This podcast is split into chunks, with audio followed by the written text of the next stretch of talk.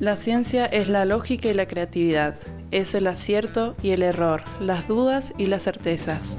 La ciencia es el método y la pasión, es el científico, el docente, el alumno, el laboratorio, la universidad y la sociedad. La ciencia no se agota en el paper, la ciencia está hecha para ser contada. Bienvenidos a Ciencia Pública, el podcast de la Universidad Nacional de Cuyo, en el que charlaremos con científicos sobre ciencia y su recorrido personal. Mi nombre es Cristian Quiroga. Mi nombre es Denis Illesca. Mi nombre es Bárbara Bustos. Mi nombre es Cristian Gabriel Sánchez, yo soy químico de formación, trabajo en la simulación computacional de sistemas que están entre la frontera entre la física y la química, que tienen que ver con la interacción de la luz con la materia. Eh, soy investigador independiente de CONICET, en la Facultad de Ciencias Exactas y Naturales de la Universidad Nacional de Cuyo, próximamente en el Instituto de Ciencias Básicas también.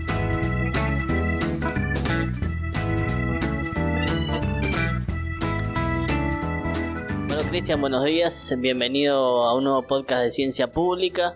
Vamos a hablar un poco sobre lo que tiene que ver nada más y nada menos con tu investigación que estás haciendo aquí en la Universidad Nacional de Cuyo en la Facultad de Ciencias Exactas y Naturales.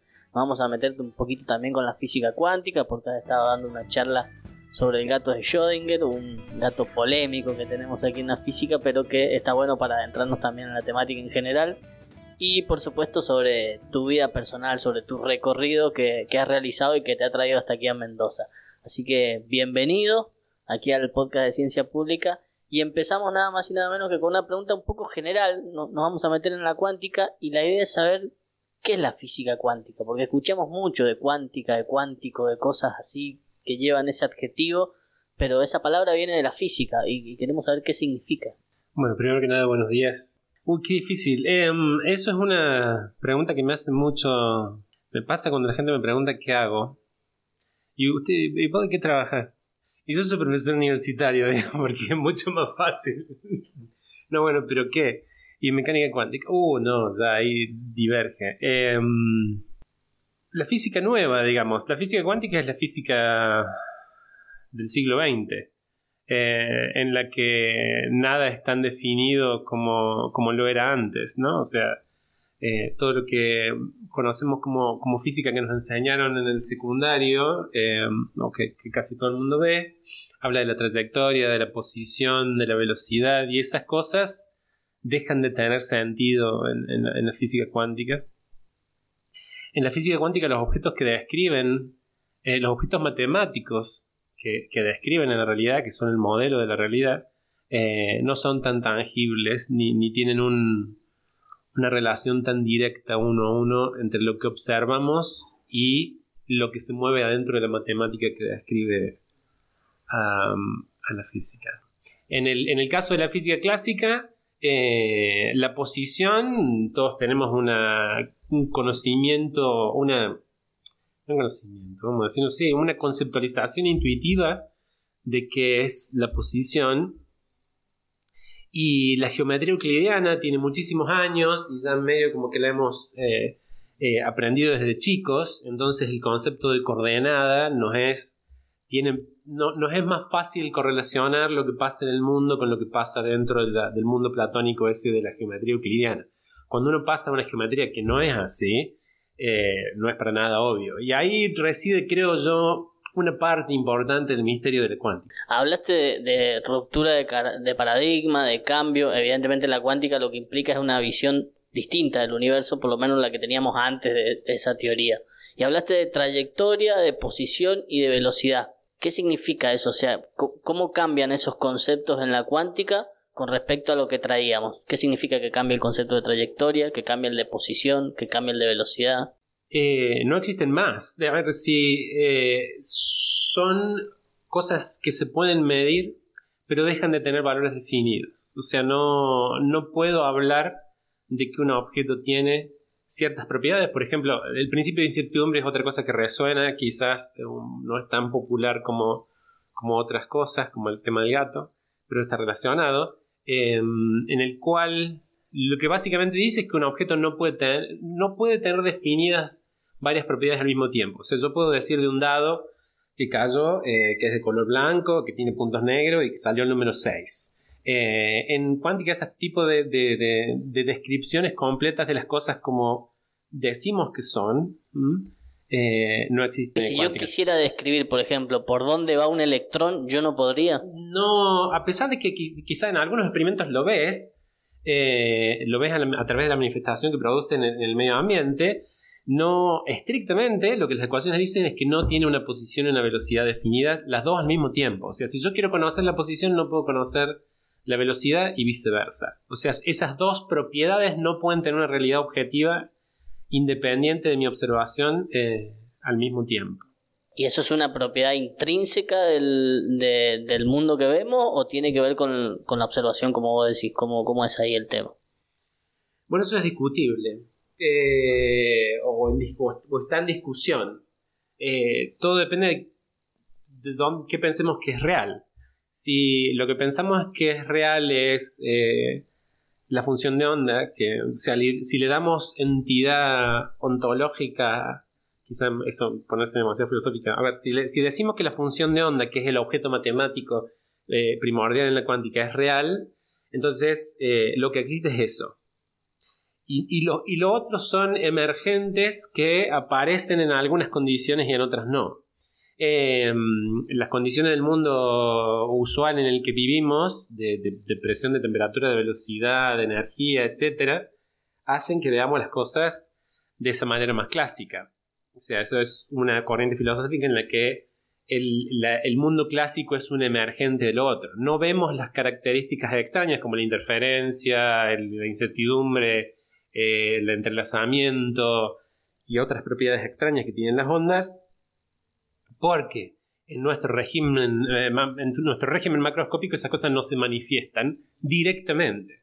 Se manifiestan indirectamente en el hecho de que esta llave que tengo en la mano, que el que escucha no la ve, pero se la puede imaginar, eh, la puedo agarrar y puedo decir está acá y tiene color tal y etcétera.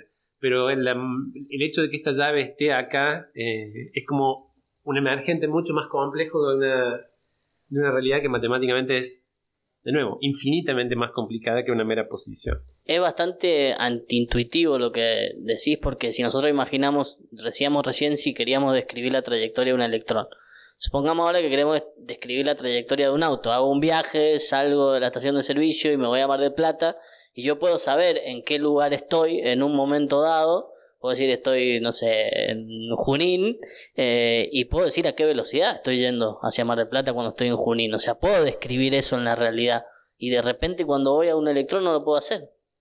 Eso es lo que parece eh, como una de, las, de las, las, primeras cosas que producen este cambio de paradigma. Son una serie, serie de experimentos que ocurren a, fines del siglo XIX, principios del siglo XX, en el que cuando los físicos empiezan a trabajar con, con cosas lo suficientemente pequeñas, eh, se, observan los, los emergentes cuánticos directamente, los fenómenos de interferencia, eh, esta dualidad onda-partícula de la que se habla.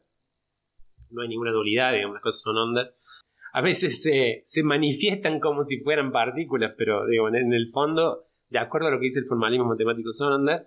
Eh, pero en, en, los objetos macroscópicos esos, esos efectos no se ven. Em, y esa, digo, una de las primeras interpretaciones, o a la que muchos físicos suscriben hoy, es que la mecánica cuántica es para las cosas chiquitas y la mecánica clásica es para las cosas grandes. Y el problema es dónde pone uno eh, la barrera de dónde deja de, existir una cosa, dónde deja de servir una teoría y dónde empieza a servir otra. Primero, como físico, a uno le hace ruido eso, ¿no? De que haya una teoría para algunas cosas y otra teoría para otras cosas. Uno quiere una sola teoría. Entonces, eh, eso hace pensar que ninguna de las dos está bien. Y, de nuevo, esa barrera eh, quizás en 1920 y pico, 1930 estaba más o menos bien puesta. Y una cosa son los electrones y las moléculas. Em, y otra cosa son los autos. Em, y un poco ahí va para, para, meterlo al gato en la escena. Eh, em, cuando Schrödinger en su paper de 1927 menciona la, cosa, la, cuestión del gato, hace referencia a eso. Los objetos macroscópicos, esto que estoy diciendo, no lo veo. Entonces tiene que haber alguna, alguna, eh, algún límite entre una zona y otra. ¿Y es completa la, teoría de la física cuántica? ¿Alcanza para describir todo lo que, lo que existe? Me supera esa pregunta. Yo creo que no pero eso es una opinión, ¿no? O sea, eh, como probablemente todo lo que estoy diciendo, ¿no? Hay algunos intentos de, hacer eso. Em, no parece terminar de describir absolutamente todas las cosas que vemos y, y, el universo en, gran escala. Hay un montón de cosas que, siguen sin explicar. Em, creo yo que todavía no es la teoría última. De hecho, eh, barcharla con la relatividad general, por ejemplo, que es la que describe los agujeros negros y cosas así, eh, todavía no es algo que, se haya hecho, si bien hay candidatos para, esas teorías de cuantización de la, gravedad, por ejemplo, la, fuerza de gravedad es una cosa que sigue sin explicación dentro de la mecánica cuántica, así que todavía hay que avanzar más en la teoría. Pero eh, si existe una teoría unificada de acá a un tiempo, se va a parecer mucho más a la cuántica que la clásica. Tiene como el 99% de los ingredientes vienen de ahí. De hecho, digo, el problema es cuantizar la gravedad, no descuantizarla. claro. claro. Suena raro, pero digo, está la idea, como vos decís de fondo, de que exista una teoría única que describa todo, o una teoría unificada que describa todo, pero podría pasar también que el universo lo describamos a partes y así a los ponchazos y no tengamos otra también, ¿no es cierto? Pero eso me parece que se debería más a nuestra inutilidad o incapacidad mm, humana de comprenderlo que, a la... qué sé uno dentro de lo que es eh, la, forma de pensar de, la física que yo me gusta pensar, quiero creer que existe un único modelo matemático en el que se, se puede meter todo, ¿no? Es un poco el, el santo grial de la física. Son el club de Einstein, digamos, en ese sentido, ¿no? Sí, pero bueno, eso es, e, ese club es un club filosófico o epistemológico em, al, que, al que yo suscribo, no necesariamente tiene que ser el único club. Bueno, sabemos que también que diste una charla de coherencia. ¿Qué es la decoherencia y por qué decoherencia? Si, se denomina decoherencia, debe haber algo que, se, que sea coherente también. ¿Qué es la decoherencia la coherencia en física cuántica? Eh, muchos, o la mayor parte de los fenómenos eh, extraños de la, de la, mecánica cuántica, como son fundamentalmente el fenómeno de interferencia, eh, que una de las formas menos difíciles de verla quizás es el experimento de las dos rendijas, en las que yo, digo, si yo hago tiro luz por dos a través de dos rendijas que están cerca, lo que voy a ver si le proyecto esa luz en una pantalla que está a una cierta distancia de esas rendijas es un patrón de interferencia. Voy a ver franjas brillantes y franjas oscuras de acuerdo a si las ondas entran en lo que se llama en fase del otro lado eh, cuando llegan a la pantalla o no. Lo mismo pasa cuando, y ese es uno de los grandes descubrimientos eh, una de las grandes observaciones experimentales que llevan a pensar que las cosas eh, están, son todas ondas, es que si hago lo mismo con electrones pasa, pasa lo mismo. Veo franjas en donde hay más probabilidad de, que los electrones peguen y otras franjas en donde la probabilidad es cero. Ese fenómeno de que los electrones se eh, comporten como ondas es la coherencia. Cuando los electrones se propagan, la, propagación de esas ondas son ondas que son números complejos, aparte no, son números reales, sino son números complejos. Eh, y toda la parte imaginaria de esa onda es la que tiene que ver con el movimiento de esa onda y con muchos de los fenómenos de interferencia que vemos. O sea, si, si no existiera esa coherencia, si yo hablara solamente, eh, si yo eliminara toda esa parte imaginaria de la, de la función de onda, no vería esos fenómenos de interferencia. Entonces la coherencia es la responsable de que yo vea, uno de los fenómenos que, veo son, es la interferencia. El, fenómeno llamado de coherencia es el fenómeno por el cual eh, los objetos pierden coherencia con sí mismos, ganándola con el medio ambiente. O sea, al entrelazarse, y esa es otra palabra complicadita más, al entrelazarse con el medio ambiente, al superponerse con el medio ambiente en combinaciones cuánticas, pierden esa coherencia desde el punto de vista local. Si yo los miro localmente, parece que, que esa coherencia no existiera. Porque generalmente a uno se lo explica, generalmente es como que uno ve el sistema y lo hace colapsar. O sea, que el mismo sistema se está viendo a sí mismo o el ambiente como que lo está viendo. No hace falta un observador pensante para hacer colapsar la realidad. Definitivamente no hace falta un observador pensante para nada. O sea, la realidad es lo que es independientemente del observador pensante. Porque ahí es donde van todas esas interpretaciones misteriosas y Sí, a esotéricas. eso iba, de que hay Por un ahí- dios por que lo mira de arriba sí, por ahí- sí, no, o sea, ya- a ver, que si hay o no lo hay es como eh, es una pregunta inasible si nos ponemos popperianos, digamos, si no lo podemos demostrar, eh, no lo podemos falsar, ergo, digo, no te puedo decir que los unicornios no existen, no, no, no puedo demostrar que no existen los unicornios, entonces no, no, sé si existen, pero creo no, que no hace falta todo eso. Eh, el tema del observador es una forma de ver, de, de- interpretar el resultado, en la que sí, si el medio ambiente observa, de alguna manera, eh, entre comillas, eh, con los dedos, si el medio ambiente observa, entonces hace que el sistema pierda coherencia eh, consigo mismo. Em, ahora, no lo, un- una forma de verlo es como un proceso de observación. Está bien. Si uno viene con la interpretación de que hay un postulado que dice que cuando yo observo la, la- la función de onda colapsa, entonces lo que hace el medio ambiente en una observación continua es un colapso despacito en el que hace perder la coherencia. Eh, creo que la descripción matemática más adecuada es olvidarse del colapso y pensar que lo que se establece con el medio ambiente es eh, eh, la función donde se desparrama, se mezcla con, el con la función de onda del medio ambiente, aparece coherencia en la función de onda conjunta de las dos cosas, y eso, eh, por una cuestión que tiene que ver puramente con la matemática, hace que si yo miro solo mi sistema, esa coherencia ha, desaparecido localmente. Pero no es porque no esté, se fue al medio ambiente. Y un poco esa es eh, la, la propuesta del programa de investigación de coherencia, de que quizás esa es la explicación de por qué las cosas las vemos como las vemos y no vemos todo el efecto cuántico, porque estamos mirando solamente un pedacito del universo y no todo el universo. Esto serviría también como para ilustrarlo. ¿Cómo sería con el gato de Rodinger? Que es como la, la típica ejemplo que nos dan en la tele o en aquel lado para explicar lo que es la cuántica. ¿Cómo definiría esto o facilitaría el ver si el gato está vivo o está muerto? en algún momento uno, tiene en el experimento que propone Schrödinger eh, uno tiene una sustancia radioactiva que eh, en la descripción usual esa sustancia radioactiva siempre está en una superposición de haber decaído y no haber decaído. Como que esas dos posibilidades se encuentran super- cuando digo superpuestas quiere decir que la, la descripción matemática es una suma de las dos posibilidades con algunos coeficientes. Entonces, eh, en algún momento en el proceso en el que eh, él dice, bueno, yo la, la engancho con un, tengo un contador Geiger que va a sonar, va a hacer un clic cuando, cuando el átomo haya decaído y ese clic va a ser, mueve un martillito que rompe una bolita de ácido que tiene ácido cianhídrico adentro, o cianuro de hidrógeno, y eso mata al gato.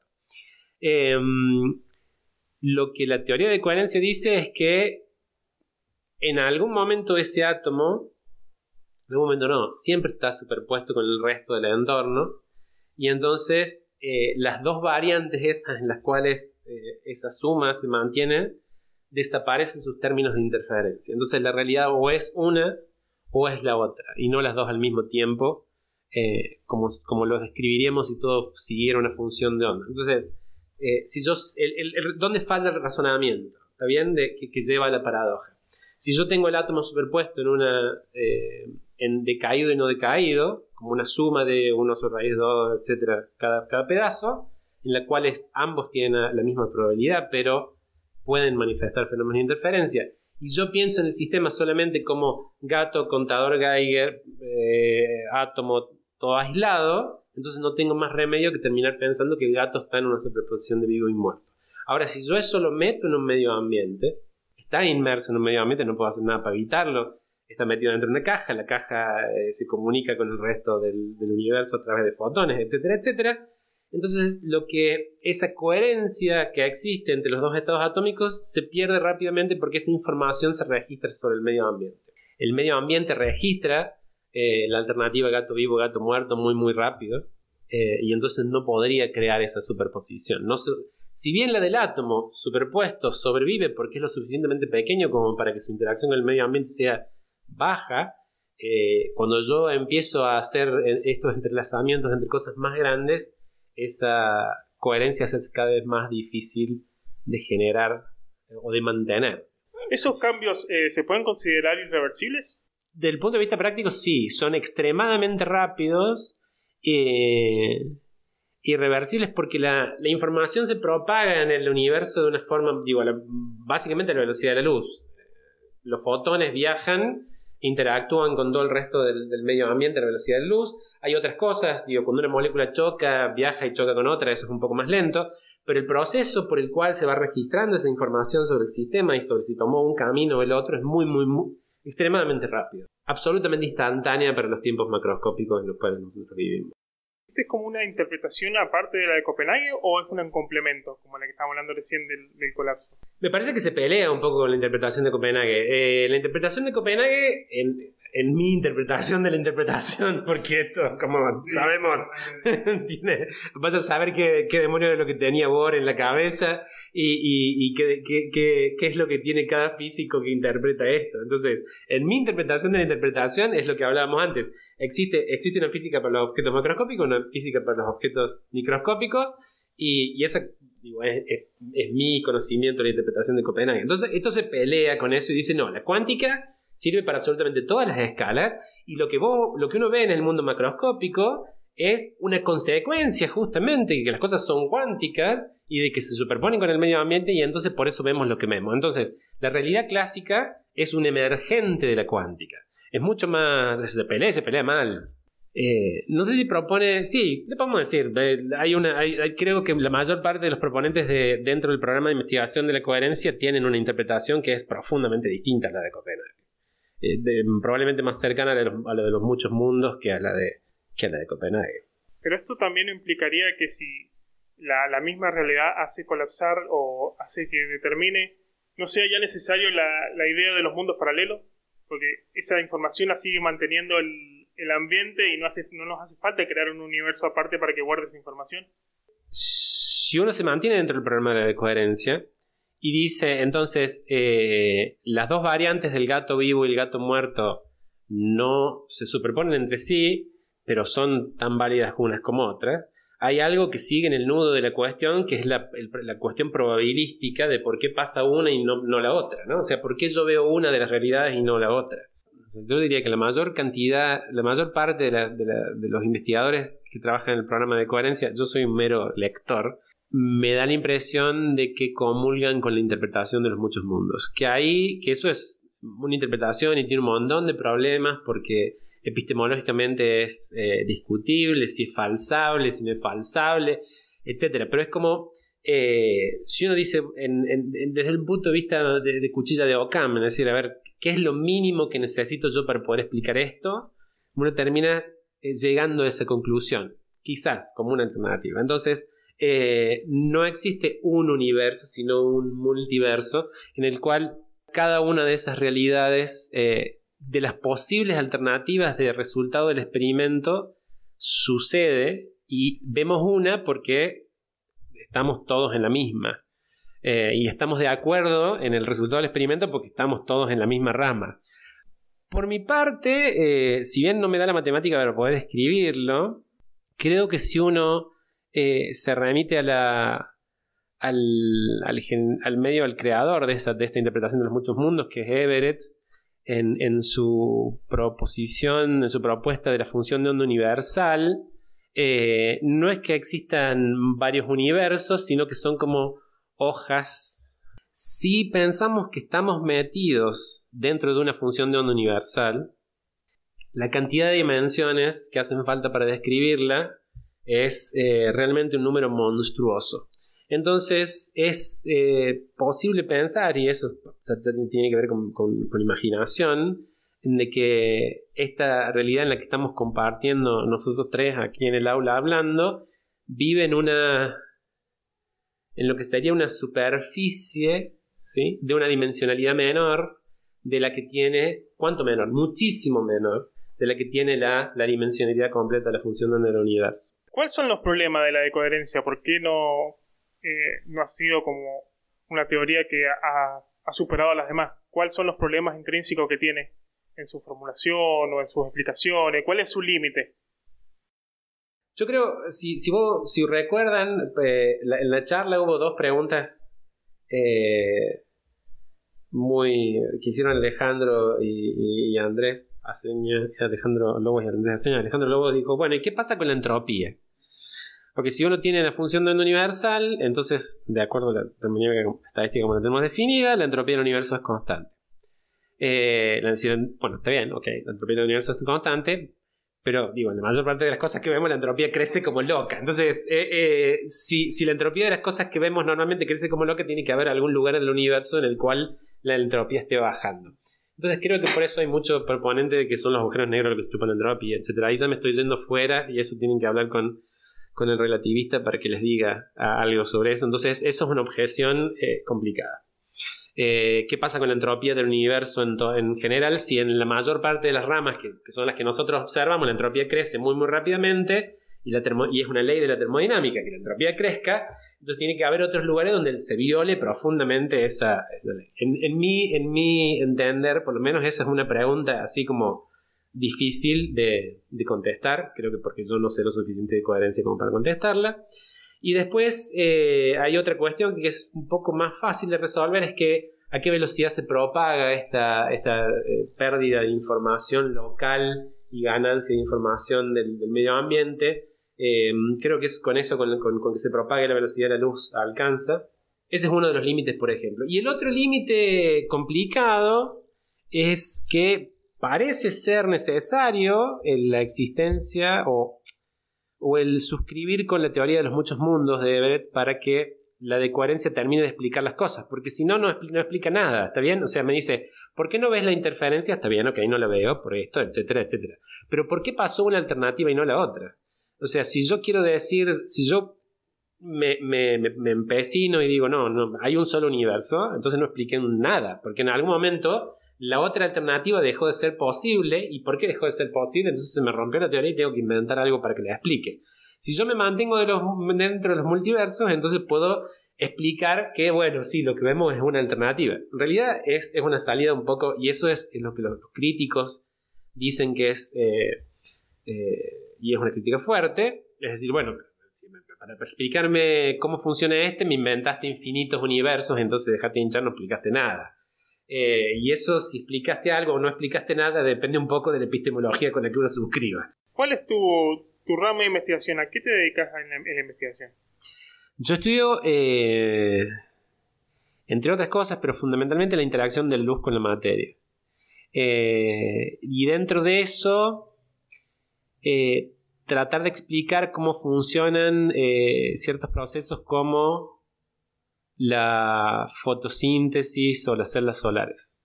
Bueno, y hablaste de la fotosíntesis, que es uno de los fenómenos justamente donde la luz interactúa con la materia, eh, y es un fenómeno que nosotros, la mayoría que hemos pasado por la escuela, aunque sea secundaria, hemos, hemos estudiado, hemos visto, quizás de forma general, por supuesto, pero que lo tenemos. Miramos una planta y si nos dicen fotosíntesis, más o menos sabemos de qué estamos hablando en forma general. Eh, en ese, cuando metes la lupa y vos ves ahí que llegan los fotones y todo el trabajo que se realiza ahí ya a nivel micro, eh, ¿estás metida en la física cuántica ahí de vuelta o, no? O, lo trabajas por otro lado? Definitivamente está metida, eh, o sea, si uno quiere describir el proceso, lo tiene que describir cuánticamente desde el punto de vista que tiene que, o sea, tengo átomos, tengo luz y todas esas cosas son, Ahora, eh, hay una polémica fuerte de si las plantas usan eh, la mecánica cuántica o no para producir para usar la, para la eficiencia que tienen. a, la, hora de capturar la luz, las plantas son extremadamente eficientes. Eh, mucho más eficientes que, nada de lo que hemos logrado producir nosotros como humanos en tecnología artificial. Pero el proceso inicial de captura es en el cual la luz se transforma en, energía química inicialmente, ese proceso de captura del fotón eh, tiene una eficiencia del orden del 100%, 99,99 eh, y eso es transversal a todas las especies que hacen fotosíntesis, porque las, las formas de captación de luz solar en general son bastante parecidas. Y entonces existen como dos campos eh, en, la, biología, la biología cuántica, si se quiere. Hay, hay proponentes de que esa eficiencia se debe a que las plantas utilizan la coherencia, o sea, parte, parte de lo- del, del, organ- del- del- de la antena fotosintética que está dentro del cloroplasto se mantiene en un estado coherente y eso permite llegar, o sea, si uno piensa eso, es fácil pensar que, la- que tiene una, eficiencia del 100%, y hay otro grupo de gente que dice que no. Y de hecho, en los congresos de fotosíntesis se dividen, se sientan de un lado lo que piensan una cosa y de otro lado lo que piensan otra. Bien cuántico, ¿no? Bien cuántico, sí, todo en alternativas. Todas estas cosas remiten a polémicas, no sé por qué. Y este tema que vos estás estudiando, ¿lo estudiás desde un modelo teórico, desde el punto de vista mm, experimental? ¿Cómo lo encarás, digamos? ¿Desde dónde lo encarás? El- la aproximación es eh, que está junto en el medio, es la aproximación compu- computacional desde el punto de vista de la simulación. Simulás. Simulación en computadora. Entonces uno eh, arma las formas en las que interactúan las cosas, un hamiltoniano, y después estudia cómo evoluciones de hamiltoniano en el tiempo y, y saca conclusiones a partir de eso, de cómo, por ejemplo, viendo dónde, dónde están, dónde, antes de que yo ilumine dónde estaban los electrones, después de que ilumine dónde están los electrones, etc. Eso lo lo- las simulaciones que hacemos son del punto de vista dinámico. Entonces, el grupo mío, si le tengo que poner un nombre, el grupo de investigación es el grupo de dinámica cuántica. Lo que hacemos es estudiar la dinámica de sistemas cuánticos, fundamentalmente interactuando con la radiación. Cuando, cuando me refiero a radiación, me refiero a luz visible. ¿Y los datos? eh, ¿Son datos que provienen de algún otro grupo de investigación? ¿Son de ustedes? ¿De dónde vienen? En muchos casos son cosas imaginadas, digamos, en las que uno arma. ¿Le modelos- metés datos a la simulación? datos, sí, uno eh, digo, utiliza estructuras. Nuestros modelos en general son lo que se llama atomísticos, o sea, que tienen estructura atómica, y eso lo sacamos de información de, de la que se conoce de cómo, cómo es la estructura de, de algunos sistemas que sirven como células solares. Y en algunos casos, eh, y esos son los más la- las investigaciones más divertidas, más fructíferas, interactuamos con grupos experimentales que eh, trabajan en el diseño de materiales para captura de energía solar. Bueno, y con respecto a la ciencia, si tenemos que, si tenés que irte hacia atrás, empezar a rememorar, quizá a la adolescencia o a la infancia, ¿cuál ves vos eh, ese primer acercamiento a la, ciencia en general? No, no sé si a la química o a la física, porque quizás es, es muy en detalle, pero a la ciencia en general, que vos digas, mira, acá en este momento, cuando era chico, yo me vinculaba de esta manera con algunas cosas que tenían que ver con lo que hoy me gusta hacer, que es hacer ciencia. Yo soy un nerd, un, ñoño, no sé cómo la palabra técnica en castellano, eh, nacido y criado de chiquito. Mi mamá es física y mi papá es matemático. Entonces yo tuve, para mí la ciencia, yo na- nací ahí, ¿no? Eh, y yo creo que tenía unos pocos años y ya, eh, según dice mi abuela, no sé, yo no, no, no, obviamente no tengo recuerdo de esas cosas. Mi abuela, mi mamá dice que yo decía que cuando me preguntaban qué me gustaba, a mí me gustaba la física, la geología, la química, la matemática, todas, las cosas de, a ver, tengo tíos geólogos, eh, o sea, me pasaba mucho tiempo en la casa de mi abuela. eh, tengo dos tíos geólogos que, venían, de hecho uno vivió muchos años aquí en Mendoza. La casa de mi abuela estaba llena de rocas, piedras, minerales y etcétera. Yo tenía juegos de química de que recuerdo, siempre estuve muy, muy enganchado con la ciencia. Siempre me gustó mucho más estar eh, estudiando, investigando, haciendo experimentos que haciendo otras cosas que le gustan más a los niños normales.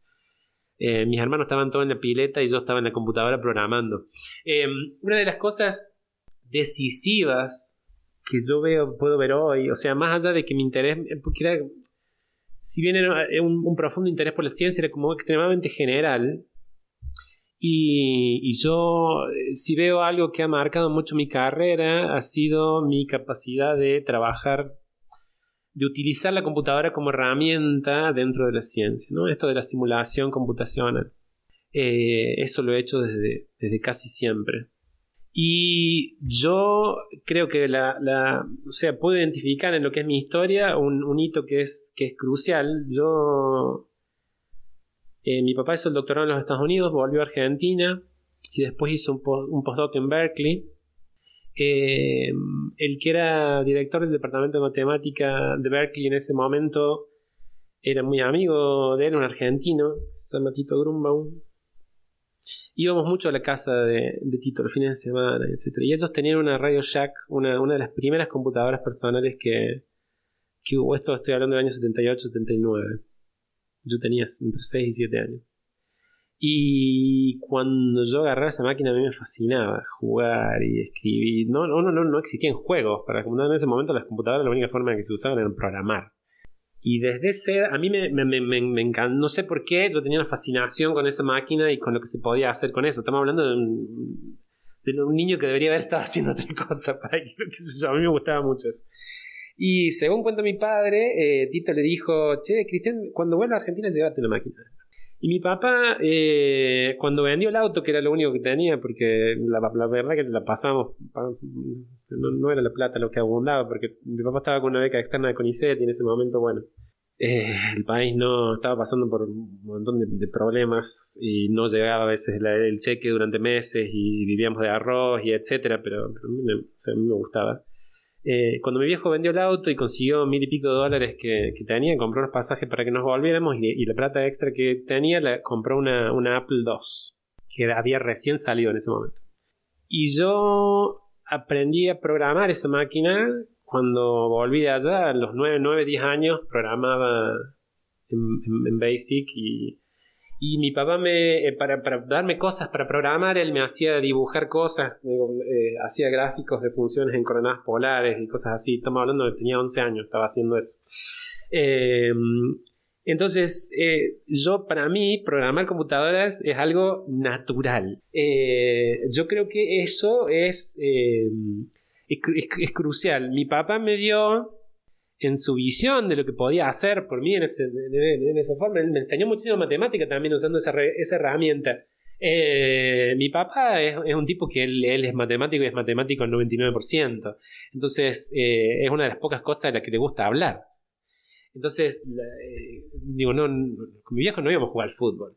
Nos sentábamos en la computadora y él me enseñaba uh, qué eran la, las funciones trigonométricas. Me saliendo un lagrimón. En ese comunicarme con mi viejo y encontrar un lugar en el para hacer cosas juntos, él me dio... Un... Ese año en los Estados Unidos para mí fue crucial, porque yo aprendí a hablar y escribir en inglés antes que en castellano, y eso me permitió acceder al idioma inglés desde muy temprano sin tener que, que, que, aprenderlo y por lo tanto acceder a una enorme cantidad de literatura y cosas que, que existían. En, en, mi caso, porque había muchísimos libros en inglés, entonces yo leía mucho y eso fue una la, una de, las cosas que creo que me dio él. Y la otra fue en esa comunicación que yo tenía con él cuando, cuando éramos chicos, en ese espacio de juego que era para nosotros sentarnos en la computadora. Yo aprendí bastante de lo que es geometría analítica, análisis matemático y programación de computadoras en, entre los 10 años y la adolescencia. Eh, no sé si se lo deseo a nadie eso, no sé si, si está bueno o no está bueno. Después ha habido años de terapia. Pero, pero yo creo que eso ha sido eh, crucial en la determinación de lo que es hoy eh, lo que yo hago. Porque si, si yo me pongo a ver el recorrido mío también en, en la ciencia, yo empecé queriendo hacer biología molecular. ¿Qué, qué más alejado de la matemática?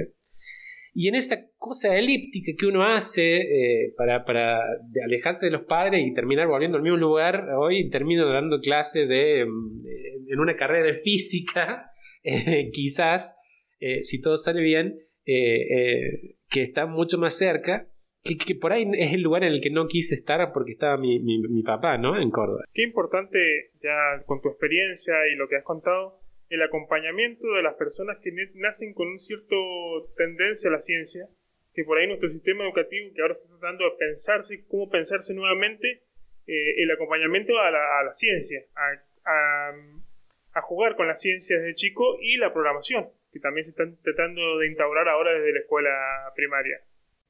Definitivamente como, como país necesitamos eh, una, una, fuerza de trabajo eh, que esté preparada para la economía que, que viene, que ni siquiera sabemos cuál es, pero que seguramente va a estar basada en el conocimiento. Y, no en el conocimiento estático, enciclopédico, clásico, que es la forma en la que estamos. Es un conocimiento profundamente dinámico en el que las habilidades que, que van a primar son la capacidad de comunicación, de resolución de problemas, y en esa capacidad de resolución de problemas pasa, va, va a estar la, no voy a decir informática ni la computación, la programación va a ser transversal a eso, me da la impresión a mí. Dijiste que, bueno, llegar a Mendoza ha sido un proyecto no solamente individual, sino familiar. ¿Cómo está compuesta tu familia? ¿Quién es tu familia? ¿Quiénes te acompañan en el día a día cuando salís de acá, cruzás el portón y tenés que ir a tu casa? Bueno, mi, mi esposa actual que se, se, se, mudó conmigo y yo eh, es mi, mi, segundo matrimonio. Tengo una hija de 11 años que, de 12 años, perdón, que vive en Córdoba, eh, ya es grande eh, y viene acá periódicamente. De hecho, ahora pasará todas las vacaciones acá. el, el hablar con, con ellas dos y tener su apoyo para venir acá fue, fue crucial. O sea, no. Eh, mi analista y eh, fue un proyecto muy, muy difícil. Eh, porque no se trata solo de lo que yo quisiera, ¿no? Em, mi esposa dejó su trabajo allá y ahora está viendo cómo consiguió otro, pero, pero era un proyecto no solo mío, era de los dos, el, el, tener algo y mi hija tenía que ser partícipe de, esa cosa, de ese proyecto también, de alguna manera, ¿no? El, yo creo que lo que más me ha costado durante este tiempo y lo que más me va a costar es estar lejos de ella. Pero, mm, digo, por ahora, en, lo poco que, que, va, eh, veo que nos ha ayudado a todos a crecer, ¿no? Eh, hablando de mi hija, de mi familia, de, todos. El, el enfrentarse a situaciones nuevas y cosas a ver, creo que el quedarse sentado en un lugar cómodo o incómodo eh, es fácil a veces, ¿no? Porque aunque sea incómodo, en el lugar en el que uno está es conocido. Entonces siempre es mucho más fácil lidiar con lo conocido que con lo desconocido. ¿Y qué hace Cristian Sánchez cuando no hace ciencia? Leo mucho, eh, me gusta mucho, sí, la literatura, leer muchos tipos de, literatura distinta, desde, poesía a fantasía épica. Eh, me gusta mucho leer hoy, hoy. Digo, quizás la, la, cantidad de hobbies se va reduciendo a medida que se pone más viejo porque el tiempo disponible es cada vez menor. Eh, pero fundamentalmente, antes escribía un poco más, ahora me, dedico más a, leer. ¿Tenés un libro editado? Eh, hay un, tengo un libro de poesía publicado hace unos cuantos años, en algún momento. nombraste varias veces la terapia y ha sido importante cómo llegaste a la terapia. Eh, ¿Cómo llegué?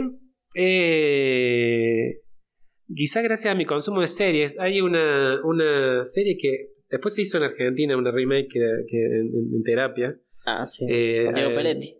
¿Ah? Diego Peretti, ¿no?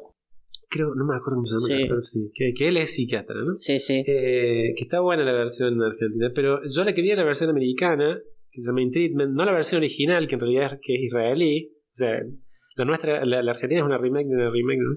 Eh, y yo, mm, mi, mi familia, bueno, no vamos a entrar en tantos detalles, pero eh, siempre, hubo psicólogos dando vuelta y, y no, no, no era raro que la, que la gente se hiciera terapia o cosas así, ¿no?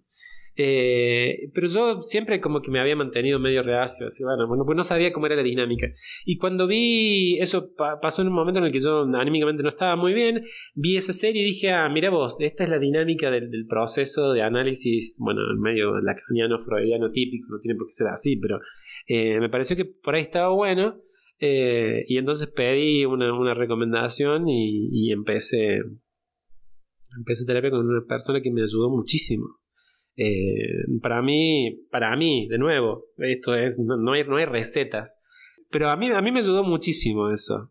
Eh, a tomar muchas decisiones, todas decisiones importantes, eh, muchas decisiones importantes de mi vida de los últimos años. De, de hecho, quizá el venir a Mendoza lo, hablé muchísimo con mi terapeuta. y es el poder rebotar ideas con alguien que tiene una, una técnica muy, muy clara para darte una, una para devolverte a vos mismo lo que estás diciendo de otra forma y, eso creo que es eh, una herramienta para, escuchar, para escucharse. No es la única, hay un montón. Bueno, Cristian, ha sido un placer, un gusto, hemos hablado de todo. Hemos hablado de todo. De todo. Como verás, la cuántica era una excusa nada más. Eh, ha sido un gusto y así que para cerrar simplemente te dejamos el micrófono para que digas un mensaje, lo que quieras, para cerrar el podcast. Eh, primero, muchas gracias eh, por, por, escuchar y, por preguntar y por engancharme. Yo, eh, no siempre, pero creo que ahora me es, me más fácil hablar de un montón de cosas que tienen que ver con, con lo mío.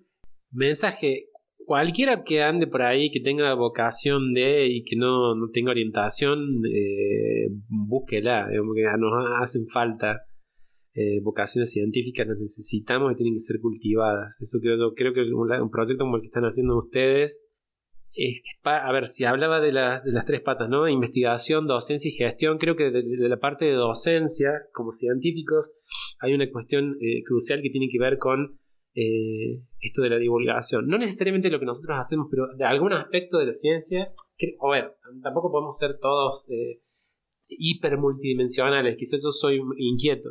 Eh, pero me gusta también mucho hacer eso, la, charla que ustedes vieron, digo, comunicar algo de lo que uno sabe al público en general me parece que, está buenísimo. A mí me gusta, me divierte muchísimo, pero por otro lado, de respuestas que uno recibe, eh, me parece que a veces quizá despierta intereses que, que, no se hubieran dado si no, si se hubieran dado esos, esos ámbitos. Eh, los científicos no podemos estar encerrados en el laboratorio, tenemos que salir afuera. Gracias, Cristian. ¿eh? Gracias. Esto fue Ciencia Pública, el podcast de la Universidad Nacional de Cuyo. Recordá que nos podés encontrar en nuestras redes sociales, Instagram y Twitter, como Ciencia Pública.